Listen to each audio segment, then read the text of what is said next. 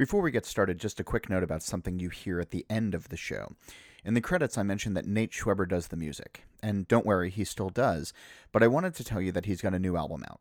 It's called Gaps, and it's available for download or in handy CD format. And I invite you to check out nateschweber.bandcamp.com to listen to snippets and to add it to your musical collection. Thanks for supporting independent musicians. And now, here's that familiar Nate tune to get us started.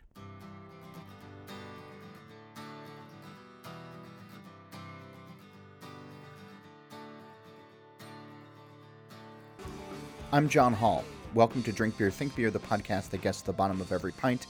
Tom Troncone of Muckraker Beer Maker is my guest this week, and we're going to be talking about spontaneous beers, seltzers, and being a professional brewer as well as a fan.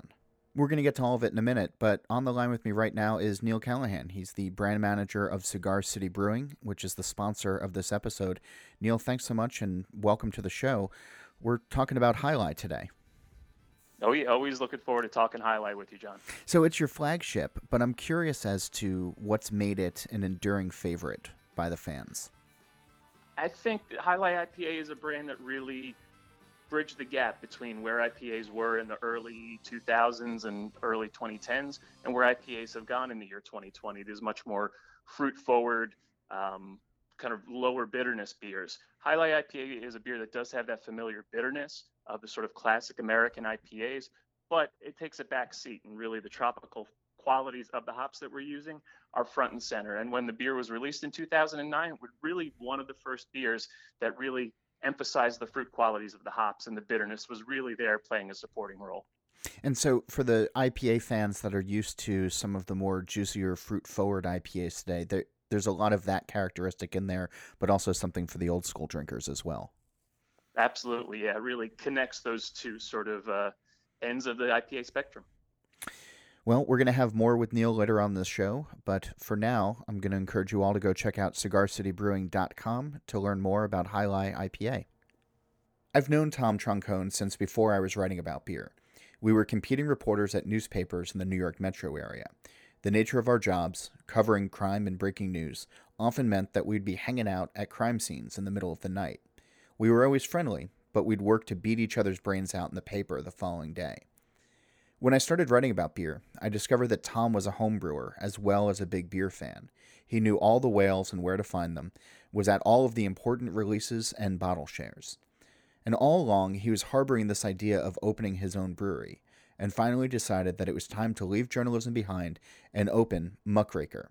It's based in northern part of New Jersey, where he can focus on spontaneous beers from his coolship, local ingredients, and barrel aging. And it occurred to me that this type of brewing was just right for an old ink stained wretch like Tom. As reporters, we don't dictate the news, but simply follow the story where it goes. It makes sense to understand the beat you're covering so you can have context, but you just have to let events unfold. Spontaneous ales are like that. Nature, not a recipe, dictates the way. Tom stopped by my backyard a few weeks ago when the, when, when the weather was warm and we could properly social distance while having a few pints. We're two old print guys finding our way, so there's a bit of newsroom talk, but also a lot of cool insight from a beer maker who still very much loves drinking beers from other breweries. And it occurred to me that I hadn't seen Tom since before the pandemic swept the country, so we started there here's our conversation. Thank you, John. The last time I saw you in person, you were pretty much near death. This is true. We were at the Big Beers, Belgians, and Barley Wines Festival, which is in Breckenridge, Colorado, which is a lot of B's to, to get through and then a C. And uh, you got altitude poisoning. I did. And it was it was a good time. was it? No, it sucked. I never want to experience that again. I just I saw you get progressively worse. I felt over myself the four get days progressively worse. That, that, that we were there. But you were a trooper. You stood there in the hall and you're offering your beers. And I think you were just one of three Jersey breweries, right, or two Jersey breweries. It's just you and James Priest from the Referend, right? I don't know any others. I think um, Mike Kane was there. Oh, Mike Kane was there. That's right. so three. was Kane there? Yeah. yeah. yeah. So you were trying to do Jersey proud. You're trying to do your brand proud, but you were you were pretty close to I actually was probably pretty close to death. Um, like my pulse ox was really low. I had to go to the hospital. They gave me oxygen. Um, not a fun memory I do one of my. You were getting oxygen before it was. I had oxygen Yeah. delivered to the room. I was on. I had cans of oxygen. I had those little stupid like one shot oxygen things. I was staying hydrated. I was drinking coconut milk. I was doing every goddamn thing you could think of, and and uh, I still have a. I'm not. I won't mention the guy's name because I'm still mad at him. But uh, I I remember being on the floor. We had dinner the first night, and someone was talking about their their beautiful new watch that could tell you like your pulse ox. And the last day when we were doing the tasting, uh, I was, you know, I was, I was the only one at the booth. I was hurting real bad, and I could tell that I, there was something really wrong. And uh, the dude walked by. I'm like, oh my god, dude, can I, can I please like take my pulse ox? I think it's really bad right now. And he goes, nah, I think it'll throw off my stats, and like refused to do it. Man. And I was like, God, man, that's the worst. Then yeah, then I ended. I was in the hospital like two hours later. But then it, like, luckily I had friends out there who carried all my beer back to the room, and yeah. they ended up. Bill Young at Lambic.info ended up with like a sixtel of like the framboise. and he was drinking it in his basement. I was like, oh, at least someone got something out of it. So that was January. That was January. Yeah. How's your year been since then? You know, everything's peaceful and calm in Yeah. the world. How's and- your pandemic going? You know, I've been blessed in a way. You know, we're up in Sussex County, which is probably the least populous county in New Jersey. I don't know how to compare it to like Cumberland, but um, So you're at the top of the the state. very I'm the northernmost brewery in New Jersey in the Okay. northwest corner where like it meets New York and to a lesser extent Pennsylvania. But we live in Bergen County, which was like you know one of the initial hotspots. Um, so I drive up there every day, and it was nice to be able to uh, drive up to the country every day. And you know I'm the only one at the brewery, you know most days. Right. So it was like either I was going to sit home and do nothing or be at the brewery by myself. It was really no different than uh you know than being isolated somewhere. But it was interesting because starting in like March, for the first like six weeks, four weeks maybe, people were buying more beer than they knew what to do with. I have a friend who runs a store, a liquor store, fairly high volume. You know, they were doing three times their volume, and you know, you're talking like three million dollars a week Yeah. um, you know, obviously we weren't, doing that on our like 200 barrel a year. Um, Business model. yeah, exactly. Uh, but it was, it was, I, you know, I, when I think back to March, I think of walking out into the parking lot. I had a barrel set up and I would walk out. I had like, you know, winter jacket on. It's like sleeting. It's like 14 degrees and like leaving with a mask, leaving a bag of beer or a box of beer on top of the barrel as someone like kind of emerged from their car, didn't really want to get eye contact or too close. Like, thank you. It was the worst. And then everyone in April, you know, they basically realized, holy shit, we bought a lot of beer. Um, and it kind of slowed down. And then when they opened, let us open up outside in the beer garden in June, um, that helped a lot. You know, uh, we have that until mid-November. It's going to start getting pretty cold up there. We're in this old quarry um, where the wind just whips through, so it's going to get kind of cold um, come December. So, you know, the hard part right now is, what do you do? Do you are bars going to be open? Should you put a lot of beer in kegs? Should you put a lot of beer in bottles? Um, should you expect to just have to-go growler sales or crowler sales um, and bottle sales? You know, are you going to be stuck with like all these kegs of beer? Um, it's it's hard to know what you know January, December, February, March looks like. So I mentioned this before we started in uh, in the introduction of the show, but I've known you for a lot of years. I've known you outside of beer. In fact, I, I first met you when we were both newspaper reporters. Yeah, I think it's like 16 years. It's it's it's been a while, um, and you're one of the very very few people from my you know old life that I knew professionally. Uh, that I know in this new life professionally, you know. Same. yeah. Well, that's the thing. So, so you sort of make the jump um, to that. But before you became a brewer or blender, you were a beer fan. You know, a, a, a I background. still in- am a beer fan. Oh, I, and I want to talk about were. that. Yeah, but I, you didn't have a background. Journalism is not necessarily a background that people jump from into beer making. But it is a background where you consume a lot of beer. Uh, yeah, or alcohol in general. Correct. Yes. Uh, you know, most of the better newsrooms are better stocked than some of the finest bars in the country. Yeah, and, and I worked at a, a digital organization that had a drinking problem. They had a had a an Irish pub in the center of their headquarters with flowing taps. Really? Yeah, Where was this? Patch and AOL um, when AOL and Patch. Yeah. Uh, if you went to the headquarters of Patch on, I think it was 777 Broadway, um, I think it was that building, maybe in a different building. That they had a second one across the street, um, and in the center of the, wasn't really a newsroom because it was more the technical side, uh, or and marketing and all that. But the center of it was an Irish pub with actual, you know, booths. Um, and this guy Josh Cotton, really good homebrewer, um, made beer that they served on tap there. And they used to, when journalists would come, you know, and they'd have reporters in, they'd joke and say, they or they would not entirely be truthful and say, oh no, they don't, they're just for show. They weren't just for show. Those things had beer flowing in it. I feel like that'd be really dangerous. I've still resisted putting in a kegerator here or a draft system here at the house just because. We're talking 2014. It's not like we're talking Yeah. you know, 2002. Yeah. But So, making the yeah. jump though, but yeah, so so you're you're not unfamiliar with drinking certainly, but a lot of folks who get into it, uh, you know, come from, uh, you know, have a like a science background or at least an interest in in, in science. Journalism is not science. Uh, in fact, by and large, we usually stay away from you know working on math equations and things of import.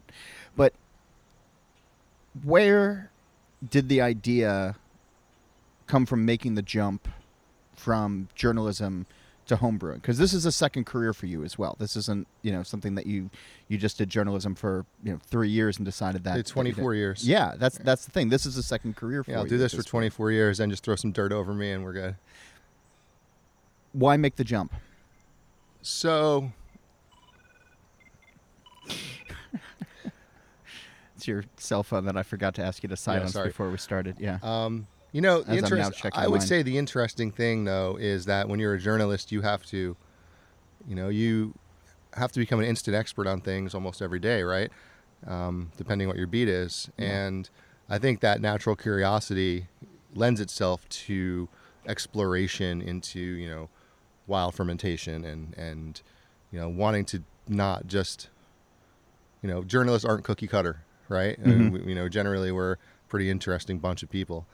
Um, but truth be told you know my best friend growing up and i were always super competitive. You know if you gave us a put us in a room with nothing you know within like five minutes we'd have a game we'd have rules we'd be arguing about the rules we'd be you know best of five um, and that carried on in a healthy way not an unhealthy way and i went to his house one day and he was like dude i brewed a batch of beer it's about 12 years ago something like that and uh, i was like you brewed a what i have to brew a batch of beer now so you know I, I started with the So it's, it's just it's a game of one-upmanship. no, I started with Yeah. extract brewing, and you know, 12 years ago, and it quickly moved to to all grain. It quickly, you know, I quickly uh, pissed off my girlfriend by um, boiling off or pasteurizing a kettle sour on the kitchen stove, which I don't recommend No. because it's kind of like if you took vomit and put it in a dirty baby diaper and then lit it on fire, and then picture it sticking on your walls for like I don't know 12 weeks or something. So she kicked me outside, um, which actually was a blessing because I was able to get bigger equipment and I got a cool- I, I, I, had, I got an old maple syrup evaporating pan, um, maple sap evaporating pan to um, to use an outdoor cool ship, and I'd put it under like my trees in the spring and stuff when they were like blossoming. Um, and you know that's kind of started my foray into spontaneous fermentation. But you know, I don't know, man. It's it's journalism. Kind of. I, I would hate to be a journalist right now. I got to be honest with you. You know, it's it's uh, my my last, um, you know, my last bit of journalism was at like NJ.com, Yeah. Which used to be the Star Ledger, which used to be which used to be a the Star Ledger. newspaper. Yeah. Used to be a great newspaper. Yeah. Um, I worked there for a But time. you know, yeah. you did. And the interesting thing was, you know, you'd have a reporter write a story about, I don't know, like something, some inane topic. Um, but a third comment I, am I allowed to curse here? Sure. Yeah. No, you already have. So I've already put the the e on the Oh, sorry. on the iTunes. I, I can't. fine. Ta- I can't talk about cursing. No, that's fucking Um, fine. But the uh, you write a third comment, it would be like, "You fucking cock." And like, whoa, what are you, what are you talking about? It's like oh, we just write a story. It's, it's about the library putting extra books in or something, you know. it used to be years ago when I was at starting my career as a kid at the Herald News. You, people would come into the front entrance and they'd be like, "Hey Tom, there's someone for you in the lobby," and you'd walk out and they'd be like, "Hey, I read your story yesterday. You know, I'm not entirely sure you were completely fair." I'm like, "Oh, really? Well, you know," and you'd have a discussion with the person, and they'd make good points, and you know, because you're in person, and you know, I think it was Mike Tyson said, "The internet, has, social media." Has made people all too comfortable with being disrespectful to other people without the fear of getting punched in the face. It's true. And I was like, you know what? Iron Mike's right. Um, but it just kind of the world changed. But now, you know, people come in and they're having beers, they're smiling, laughing, having a good time. You know, the toxicity and downsizing and small minded ownership and all that bullshit for the last 10 years. You know, publishers who didn't know what the hell they were doing, corporate structures that just stifled every bit of creativity and fun and launched things like Fun Club so that you could have forced fun. You know, I'm done with all that shit. I'm just we're just gonna make beer and have have a good time until this ride's over. It's interesting to me though. Yeah, no. well, You actually reminded me when people would show up at the at the newsroom. Uh, I worked out in Indianapolis at the Indy Star, and at the bottom of all the articles uh, at this point in time, they would put your name and your phone number, and it would just simply say, "Call Star reporter John Hall at you know three one seven four four four Double use of the word star there, by the way. I know, I know. That's uh, yeah, and um, and whatever the the last four digits were, and they there'd be a guy, a guy named Bob, I want to say, who would take it literally. So after he was done reading an article in that day's paper, he would call you and he would just say, "Hi, this is Bob checking in." It's like, "Thanks, Bob," and like that's it. But you could hear like the phone go like if you if you knew the layout of the paper that day you could hear him sort of jump from reporter to reporter around the newsroom um, and then it was always sort of this really tough thing if he didn't call you because it means that he got bored somewhere in your story and He then jumped and out. then- yeah and then didn't get He to the end out of and the the instructions to Right uh, tighter, to John. Right yeah. tighter. So um, I usually I had a pretty good Bob uh, Bob ratio, but it was um, uh, my metrics were, were pretty I mean, the strong on that. days. You know, I was a crime reporter for the first ten years, and then I was an editor for like fifteen. Yeah, you know, you'd be sitting in a newsroom and like, you get a phone, you get a phone call. The person next to you, get, your editor gets a phone call, and like it's just someone saying, "Tell that Troncone motherfucker he'll be dead by midnight." and you're like, "Oh, okay," you know, let's call the Passaic Police because I, um, but uh, you know, those were always fun calls. Like when I'd get like calls from the security department being like, "Have you noticed anything suspicious around you?" Of course, I'm at a bar somewhere, and it was like, "I, I don't know, probably." I had my life threatened three times though. It's not that bad. 24 years, three times is not that bad. Did you have guns pulled on you? Once, Yeah, Yeah. me too. once uh, in- in one of the old housing projects in Paterson. I was, you know, young and said, "Hey, let's go do a story on the mechanisms of like the drug dealing operation and like where the sentries are and like, you know, how how the money is moved around." I, And, it's an ambitious and, story, you know, and it's necessary. especially if you just if, if you just walk up and start asking those questions, you know. So you know, they pol- very politely told me with a gun to uh, yeah. to not come back, and I didn't, you know, for a couple days, and then I just sort of kept my distance a little bit. my uh I was covering something. It was a, a, a, a, benign story, like a plane crash or something that happened in a neighborhood down in Mercer County somewhere, like rural Mercer County. And um, I'm going, I'm knocking on, on doors to just see, you know, did anybody hear anything when the plane was going down, et cetera, et cetera. And uh, uh, I'm walking up a driveway. The lights are on in the house, but the lights are off on the porch. And I figure, all right, you know, like one of the last stops of the night. I've gotten some good stuff, but this house is within the radius. Ooh, look at you opening up a foamy fun thing. And uh, I get pretty close to the front door, and I see a, uh, uh, a a burning cigarette ember, and I hear the very unmistakable chunk of a shotgun being primed, and then a voice saying, "State your business." And I pull up my press credentials and you know I announce who I am and why I'm there and say you know sir would you would, would you like to tell me about you know what you might have heard with this plane crash or seen with this plane crash? And there's this the longest silence of my life which was which was only probably in reality about two or three seconds. And uh, and and the voice simply says nope don't think I want to do that. I said thank you very much sir. And I just I walked backwards off of the off of this the, this front walk, like got in my car, shook for a couple of minutes, and then uh, called the desk with my notes and said, "Okay, I'm going home." I was threatened with arrest more than I was threatened with death. By cops? oh yeah, Okay. I was a cops police reporter. So, Oh yeah, no, I was as well. I don't know if I ever got threatened with arrest. yeah, I had a mouth. Yeah, well, that's you do. All right, so you're a beer maker now. I am. And I'm curious if because there's so many different paths that you can go on as as a beer maker, you have chosen spontaneous uh, as, as your path to walk. Uh, you know, with some, with some divergence, but but by and large, I, I think I'd consider you to be a you know a, a spontaneous, uh, rooted in tradition, but certainly not afraid to to screw around. What what originally drew you to that? Is, is that the writer in you? Is there is there a romance that comes with spontaneous? Is it I just fell in love with spontaneous. I think, back up for a second. I, I make like maybe first year was like one third spontaneous. Um, hopefully this year is going to be um, about half spontaneous.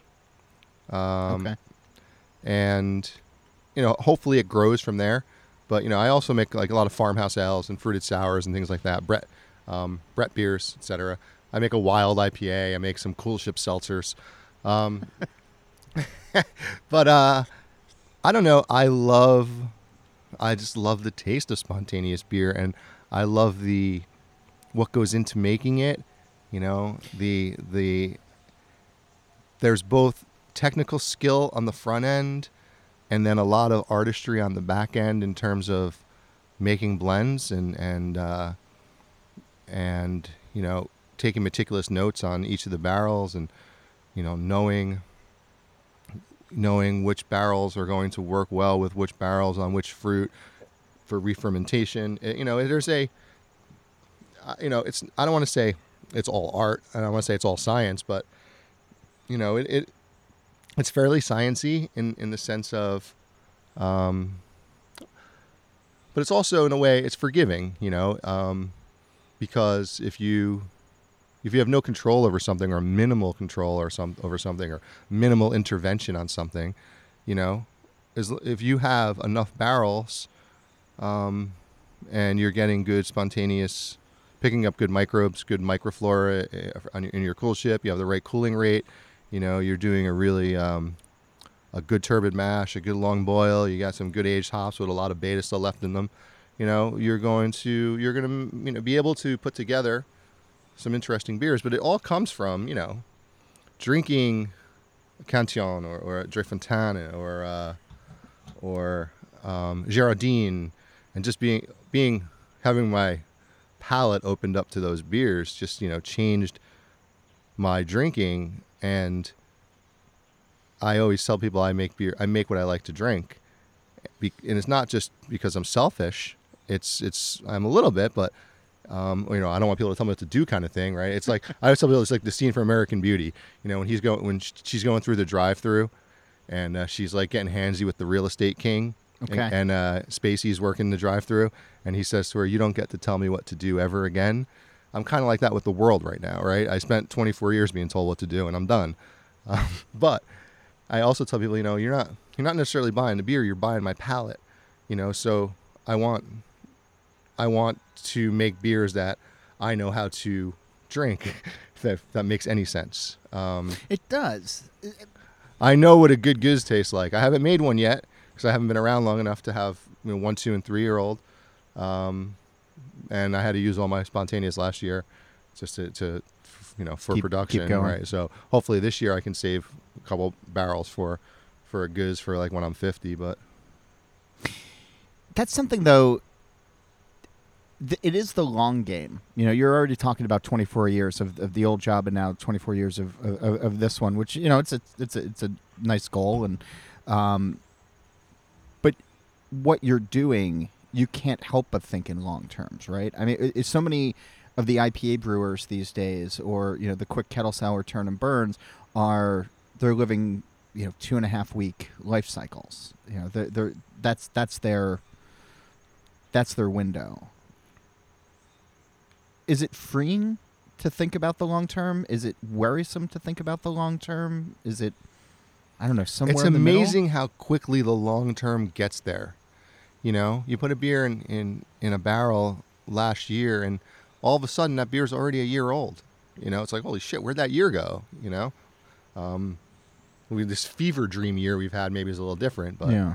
um, at the same time, you know, I love those. I, I mean, when I'm not, when I'm out anywhere, you can find me drinking a pilsner. Sure. I mean, because you're not going to find, you know, unless I go down to visit James at Referend or, you know, in, in this area, I'm not really going to find, you know, spontaneous beer. And I don't really do kettle sours. Um, in this, you know, they can be good. When I used to make them at home, I would put them in an oak barrel with Brett, you know, so to build some complexity into it. Um, but I know a lot of breweries can't do that, obviously. Yeah. Um, but I, I get the one note lactic sour, and I just you know okay, I get it. Um, but you know, a well made pilsner, you know, I just Yeah. I mean, you're talking to the right show. it's yeah. it's it's just there's there's not there's not a more beautiful thing in the world. So, um, I can't wait for the day where hopefully, if anyone's listening who has a few million dollars, um, I can assure I you that they're not. I want to open a clean side um, somewhere up uh, on Route 23 in Franklin or up that way, um, and keep my barrel facility and as the sour program and the cool ship and, and the barrel facility for, for the wild program. Um, but I'd love to have a, you know, where I can do pilsners and big imper- barrel aged imperial stouts and things like that. Um, yeah, and, and IPA here and there. I mean, I enjoy them. It's usually people who start the other way though. Of I know the it's because it's the you need the ATM to really do the sour side. Yeah. And like when you start with my side, you don't really get that ATM enough to save like two million dollars to open up a yeah. big clean brewery. So that's why you start that way. I did it backwards because you know I just want to make and drink this beer. so you're a beer fan, and you're still a beer fan. I mean, you better be. You know, if you're not a fan of beer, what are you doing? But that's interesting. I- I- You still seek out bottles from other places. You Absolutely. still travel for beer, uh, even when you're not pouring your own. Uh, not as much because it's harder now. I mean, Yeah. you know, we have we've you know we've basically been persona non grata in the rest of the world for like better part of a year now. The United States, not your brewery. The United States, yeah, yeah, yeah. I was, I was going to say, what did you do to get blacklisted? So yeah, I was supposed to I was supposed to spend like a good two weeks in Belgium in in April. I was actually going to be pouring. It was me, de Garde, Oxbow, and Allagash were the four breweries who were supposed to pour at the Night of the Great Thirst. How'd you get invited to that? I, I've gotten to know Yves Panneels, who's the president of the Good Society and one of the owners of Grote Dorst, uh, fairly well. Uh-huh. he, he and I went to Allagash uh, last year um, while we were up at Ebenezer's in, in Lovell, which is like kind of my home away from home. Okay. Um, It's a great bar. yeah. Yeah. Uh, but but yeah, I mean, I I definitely like I, I, I would say I like to travel and I don't I don't necessarily travel for beer anymore. But if I'm traveling anywhere, I'm seeking out beer. You know, except when I go to Belgium. You know, I was supposed to. You know, it was Quintessence at Cantillon. It was the open beer days, or uh, the the days of the twists at Dre. Uh, we had a, a Cantillon wine uh, grape lambic uh, tasting at dinner at Fooder. Um, I'm sorry, at Moeder. Um, we uh, there were so many things. I was going to hang out with the guys from Antidote. Uh, I was going to see Raf from from Bokkereyder. I mean, we we had I had a fun two weeks planned. So yeah, I mean it's it's fun. I hope I hope the brewery is successful enough in the next couple of years. You know that I can basically spend a month in Belgium every year. More in just a moment, but first, this episode is made possible by Cigar City Brewing. If you haven't had a Jai Alai IPA in a while, what's stopping you? It's the great IPA you remember with tropical fruit accents, just the right amount of bitterness, and a proper 7.5% ABV.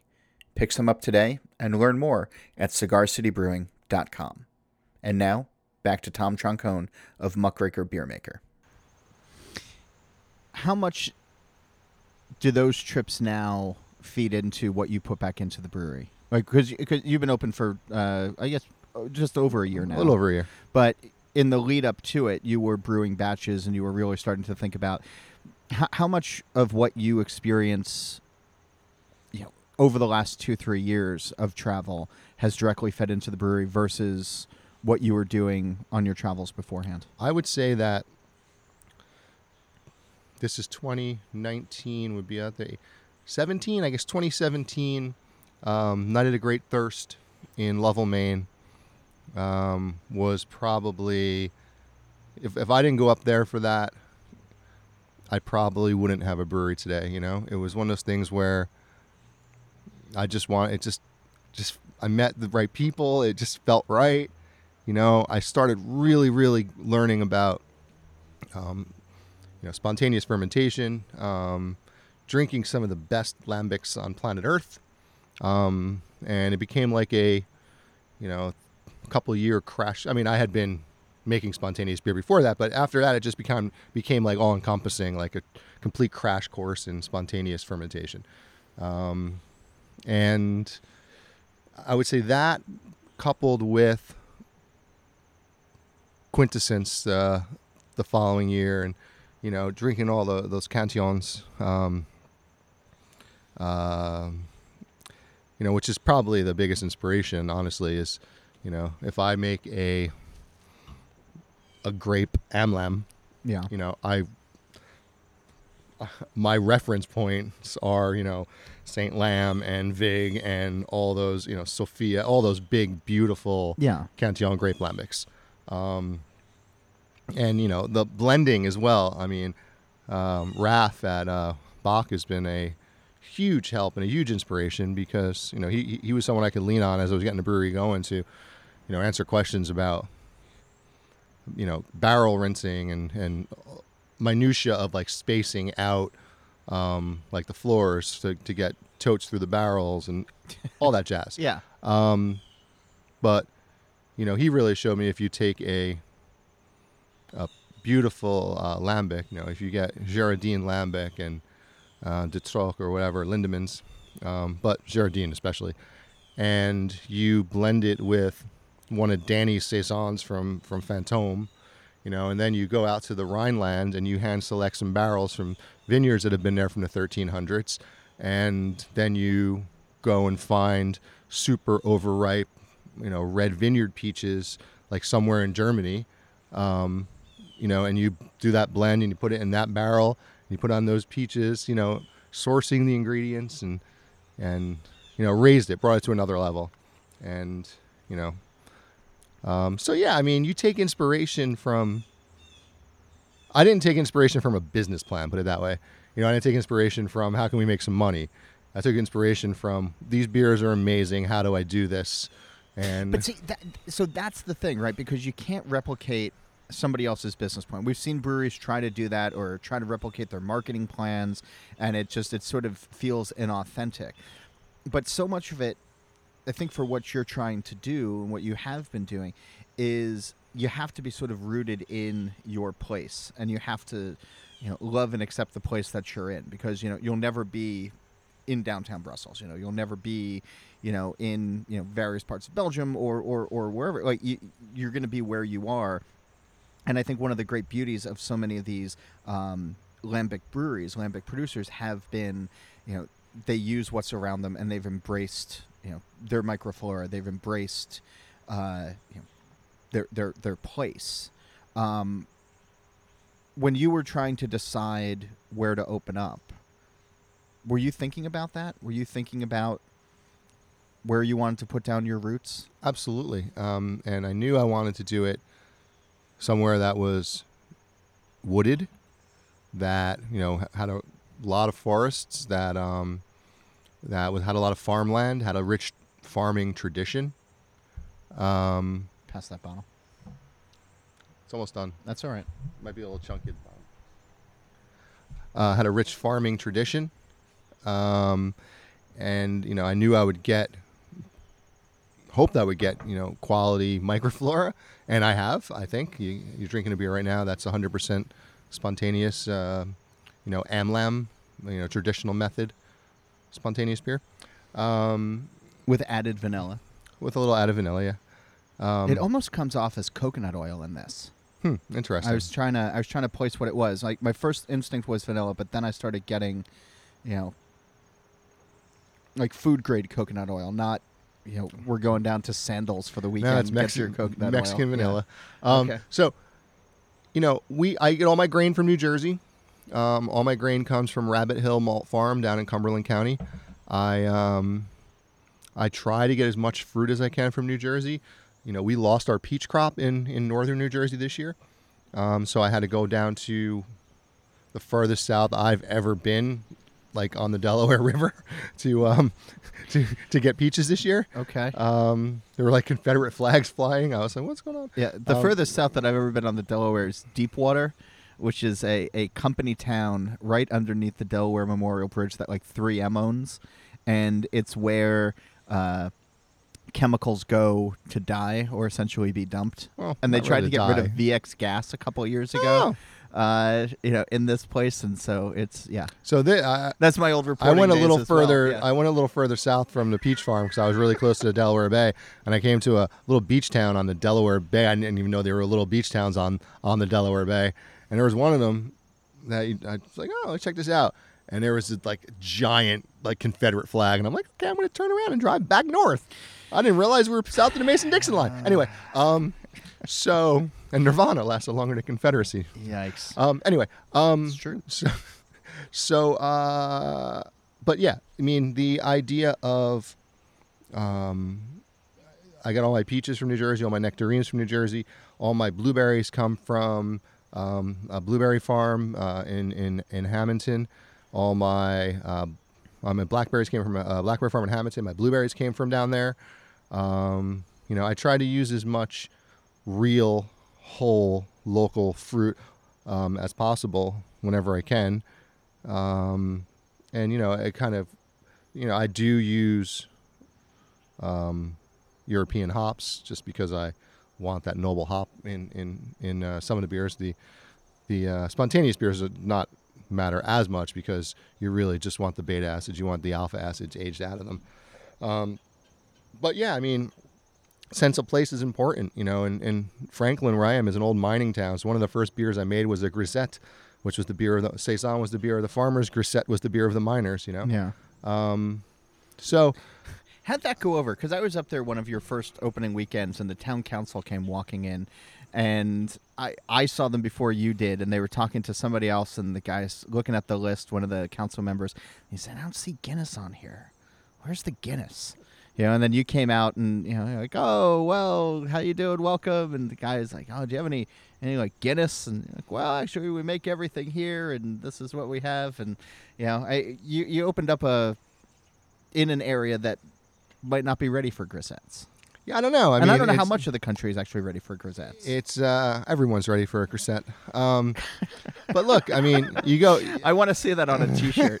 yeah, as soon as you, I mean, you go 10 minutes north of me and you're, or 15 minutes north of me and you're in New York State, you know, uh, uh, Drowned Lands is up there and, and, and they're making, um, amazing beers that, Yeah. uh, they've been on the show. yeah, okay. Um, and, uh, you know, you have, um, what's the one at Wappinger Fall, Obercreek, Mm-hmm. um, you know, Hudson Valley and Suarez and, All right, I stand and corrected. Plan Bee. No, my, my point is not being stand corrected. It's it's um that has not been what what you described there has not been my overall experience. Uh, every now and then, someone comes in and you know either they leave after they leave like a half empty beer and go, and you realize that this was wasn't the kind of beer they were hoping for. Um, but more often than not, I find that look, there's 122 breweries in New Jersey now, I believe. You know, 120 of them can make um, you know, can just two of us make all wild beer. Um, now, you know, I'm anxiously awaiting, and Mike Kane, if you're listening, can you please start releasing beers from your wild program? um, uh, I, I can assure you that Mike Kane isn't listening to this well, show. if any, someone please get word to Mike Kane and start releasing beer from the Wild program because you know a rising tide lifts all boats. You know, people start get more exposure to you know that this type of beer. You know, then they're going to seek it out. and that's what that's what my experience is. I get a lot of people come in and say, "I had my first this," or "I had my first wild beer," or "I had my first mixed culture beer." Um, So, are you saying you need the larger producers at this point? Because I, you know, I, Mike Kane and, and, and, and his great brewery, I don't necessarily think of them when it comes to, to wild spontaneous or you know anything because you know the program isn't necessarily off the ground. I've had some delicious beers from them that have been outside of their norms, but I think people go there for the IPAs, they go there for the stouts, they go there for now, because you don't, you haven't had an opportunity to have any of those beers yet. Right, but but what I'm saying is, so uh, do you need somebody who hasn't released something yet to raise up your profile of something that you've been doing now for the better part of the year? I don't know if we need it. I think that the, more people who make this type of beer, the more exposure people get to it. Look, you know, I prob if if I never had a Cantillon, right? Yeah. I would probably not know that I should seek out Oxbow's Native Wild. You know, I mean, it, it's it's it's a kind of a thing where once you get the taste for the beer, which you taste for any beer, you know, when I remember when I first fell in love with pilsners, it was like, oh, who makes these? You know, it's Everybody. well, not everyone who makes these well, not everyone. Um, who stands out in your mind in the Pilsner game? in New Jersey, No, I. well, I'm going to tell you in New Jersey. All right. I love parking lot pills from uh, from Hackensack. Okay. Um, I love the Pilsner from Mudhen. Uh, they're in Wildwood. Okay. It's a brew pub in Wildwood. They were pouring next to me in Morristown, and I probably had 15 of them. Um, uh, smaller, you know, Sure. of, yeah. you know, 15 yeah, small. Yeah, 15 small pours. Yeah. Yeah. 15 Uh, ounces. Yeah. It wasn't even a pint. It was probably closer to 30. um, but um, you know, uh, I like the you know I, I was at I went to a Verst bar in Jersey City Yeah. Yeah. like last I don't even know when it was. You know, you, it could have been January, and it feels like three years ago now. Um, and they had flown in Oh, yeah, like the the, real Pilsner Pilsner Urquell. You know, and That was across. It was down the street from my old apartment. I just sat It's, there uh, and yeah. just boom, one after the other. You know, with some brats and some Pilsner Urquell. I mean, Yeah. No, that's a um, great way of doing it. Yeah, so I mean, there's uh, the uh, I had a the Kane Pilsner. Um, I forget the name of it. Mm-hmm. I think I don't know if they've made too many of them, but the one that he did was delicious. Twin Elephant did an Italian Pilsner that was really good. Thank you, um, Justin Kennedy. Yeah. Okay, uh, I don't know who's that. That's another. That's a joke from another show. Oh, okay. Yeah. Um, I host like nine podcasts, and they all start to bleed Yeah. together after a while. Oxbow's the the Luppolo um, Italian Pilsner. Um, you know that that, that kind of dry hop Pilsner vibe that that's going on now a little bit. The noble dry hop Pilsner vibe. Um, All right. Well, that's a good list. Yeah, I mean, it could go on. I can go on and on. You know, beer Well, open up that beer. Well, sure, obviously beer stop, but yeah, uh, open up that beer while we're talking because I'm curious about. We've been talking a lot of like tradition, a lot of place, a lot of. Um, when you first got into this and announced that you were going pro, and I started talking to you about what your business plan was going to be, because you were always the guy who would invite me to, you know, Bokkereyder shares, or you know, and like you had to have, you know, things that nobody else had, and I, I, I don't have those. Like I don't get access to like you know the cool guy beers. Um, you should yeah. though. You could. I, I maybe, but like, but but but I don't, and I didn't. Um, but I started thinking of you as this very, you know, serious traditional, um, you know, wanted to be rooted in tradition kind of brewer. And then I visited your brewery after shortly after it opened, and I was like, all right, this is what Tom's doing, and I and and, and I dig that. And then almost out of nowhere, you start doing batshit crazy things like, you know, tomato and pepper beers, uh, and like white pepper beers, not just garden pepper, but like you know the the spice. And then you're doing slushies, and now you're doing coolship hard seltzers.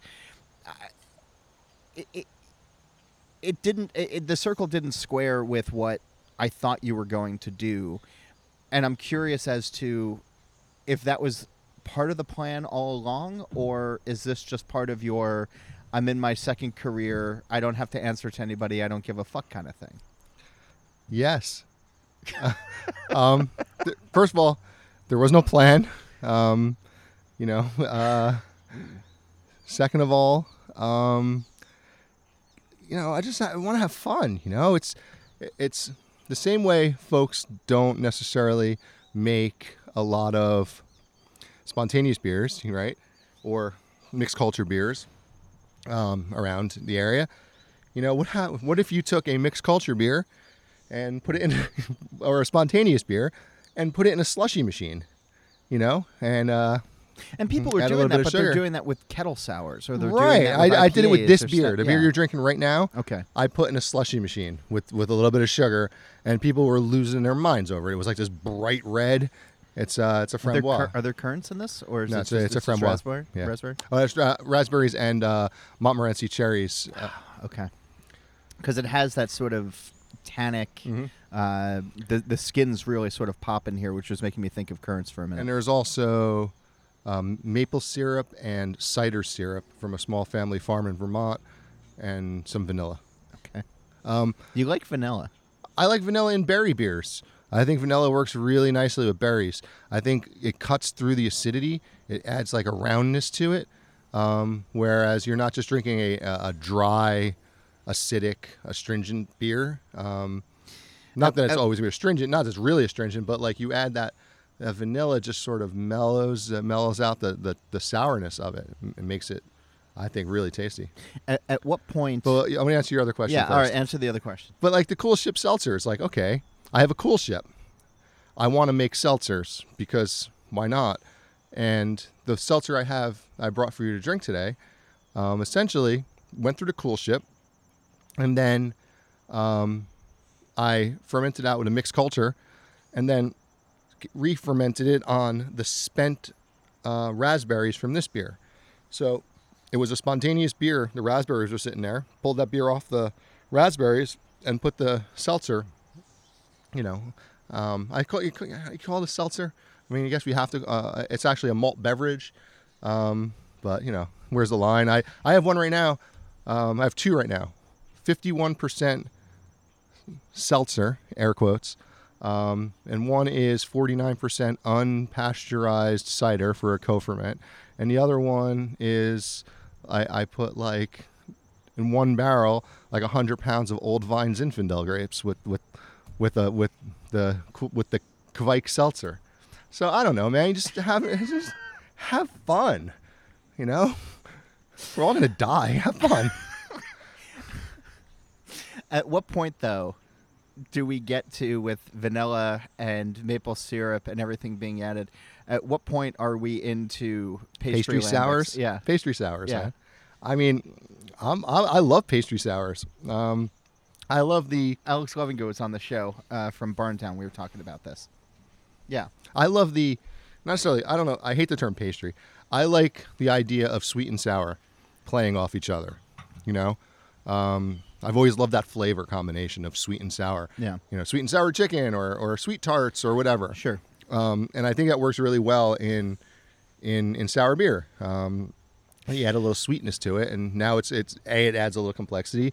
B it makes it eminently more drinkable. Yeah. Um, Yeah. What's Yeah. the cocktail that that's sweet and sour? It's like sour mix and whiskey like, uh, sour. Yeah, No. you go whiskey sour, a Midori sour, or something like that. Yeah. I'm not sure. I, a lot of I think a lot of um, cocktails play off of sweet and sour. Yeah. Uh, but yeah, But I not mean, a, not a ton of beer. I made a I made an old fashioned beer. It was called old fashioned. It was a, a mixed culture. It was a, basically a farmhouse ale saison, whatever you want to call it. Um, put it in a gin barrel with like 50 pounds of cracked green olives. You know, and I I released it on for New Year's Eve last year, and it was called Should Old Acquaintance. Yeah. Um, I don't know. You just I saw the reviews of it. People people dug it. if People if it you was like fun. if you like dirty martinis, you Yeah. love it. If you don't like dirty martinis, you're gonna hate it. one star. One star. I'm allergic to olives. I yeah, I mean, don't get me started. I'll save it for. I don't want to be off. controversial, John. Oh, why? Why start now? yeah. Um, so I think the key takeaway, as uh, as, as as I say, thanks for being on the show uh, from you, is uh, that we're all going to die one day. I don't know. That's the key takeaway. If you didn't know that already, I would. I mean, we, you know, at the end of the day, what are they going to say? Oh, you know, Tom made a lot of money, or are they going to say, man, Tom left behind some pretty good beer? You know, I mean, Are you are you building your beers to age? Do you want your beers to outlive you? I don't know if I want them to outlive me. You know, I mean, that's kind of Well, I mean, like, like, you know, I, I'm. I'd like to- I'd like to- 40, 40, 50, 60 years. some of the beers. I, I Yeah. do two types of spontaneous beers. I do a a traditional method Mm-hmm. because I'm not into the methode traditionnel. You know, we have English word. We speak English here. We have English words. We can use them. It's traditional method. Um, and weren't I, some of the, like some of the more serious brewers in the country behind that though? Yeah, I mean, but you know that's fine. All right. But I, I, to me, it's like I, I, had this conversation with Yves when we were driving to Allagash. You know, he just said to me, he goes, "You just can't call that lambic." You know, I was like, "All right, we have our own words." You know, I don't make a Berliner Weisse. Yeah. I make a tart wheat beer. Why? Because I'm not from Berlin, and we have our own word for wheat. Yeah. You know, it's a, okay. You know, we why is it methode traditionale? Traditional method, but also which is the really traditional method. You know, lambic style beer. Um, and then I make a, a what I call contemporary. I just kind of started using the term contemporary method, which is more of a you know single infusion, um, short boil, uh, pre-acidified in a coolship to drop the pH to a level that enteric bacteria it can't thrive, um, so that you can turn those beers around in like, you know, six months, seven months. Um, basically, uh, you know, uh, I've had some brewers walk me through that method who use it, and it's it's really successful. Um, so the contemporary method, traditional stuff, I mean, contemporary method, spontaneous stuff, you know, that's probably not going to age. Um, but that turbid mash, long boil, you know, year plus in, in a puncheon, um, you know, the, to me, the, the wine grape ones, um, you know, you'll, you could drink those in, you know, 20, 30, 40, 50 years. Sure. I wouldn't do that with the, the fruit forward ones because fruit tends to fade you know, um, or you know, a raspberry will become more acidic over time, or um, you know, stone fruit same way.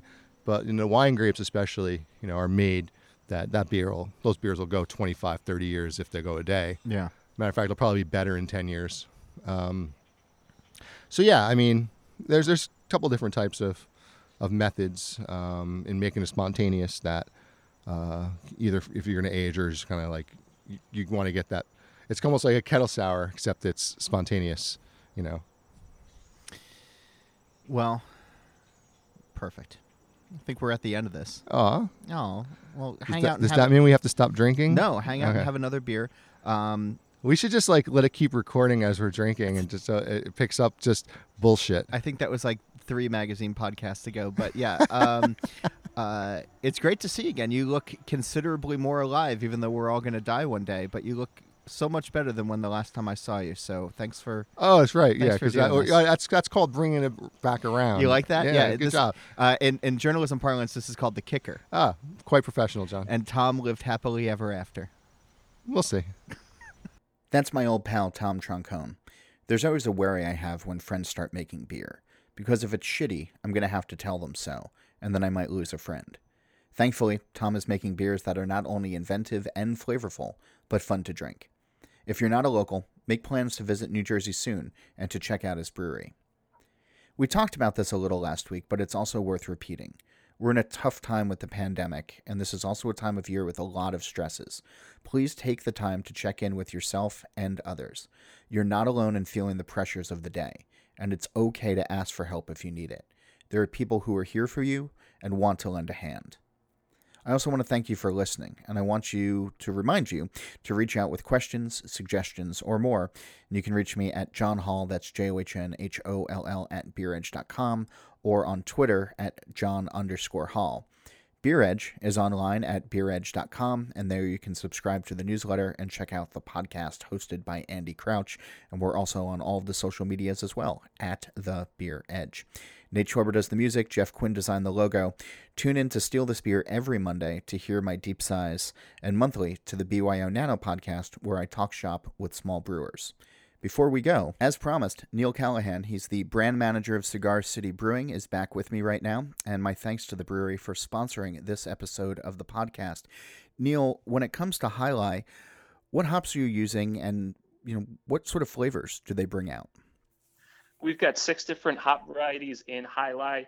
We've got some of the more traditional American hop varieties, the Cascade, Centennial, um, some CTZ for those high alpha acids, for, does, does have that bittering. But then Simcoe is really the star of the show. It's what we dry hop Alai IPA with, and that's where we're getting a lot of those candied orange, tropical sort of nectarine, tangerine qualities. It's phenomenal. I'm a big fan of IPA and food pairings, and I'm curious as to, in your mind, where Alai really excels when it comes with pairing with food. For my money, Alai IPA and shrimp pad thai knocks it out of the park every single time. Does have enough caramel and enough body to balance out some of the heat that you'll get in the pad thai, but it allows for a lot more of the nuance to come out of the dish and um, the tropical qualities of the beer, it's just like squeezing a little bit of orange over the dish. It's it's really wonderful. Finally, give us the stats on this beer.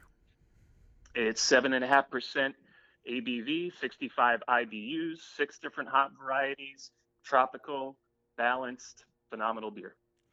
Thanks, Neil, and thanks to Cigar City Brewing for being this episode's sponsor. You should head out and get some Alai today, and you can learn more at cigarcitybrewing.com. And that's it for this week. New episodes drop every Wednesday. I'm John Holl, and that's when I'll be back again to drink beer and to think beer.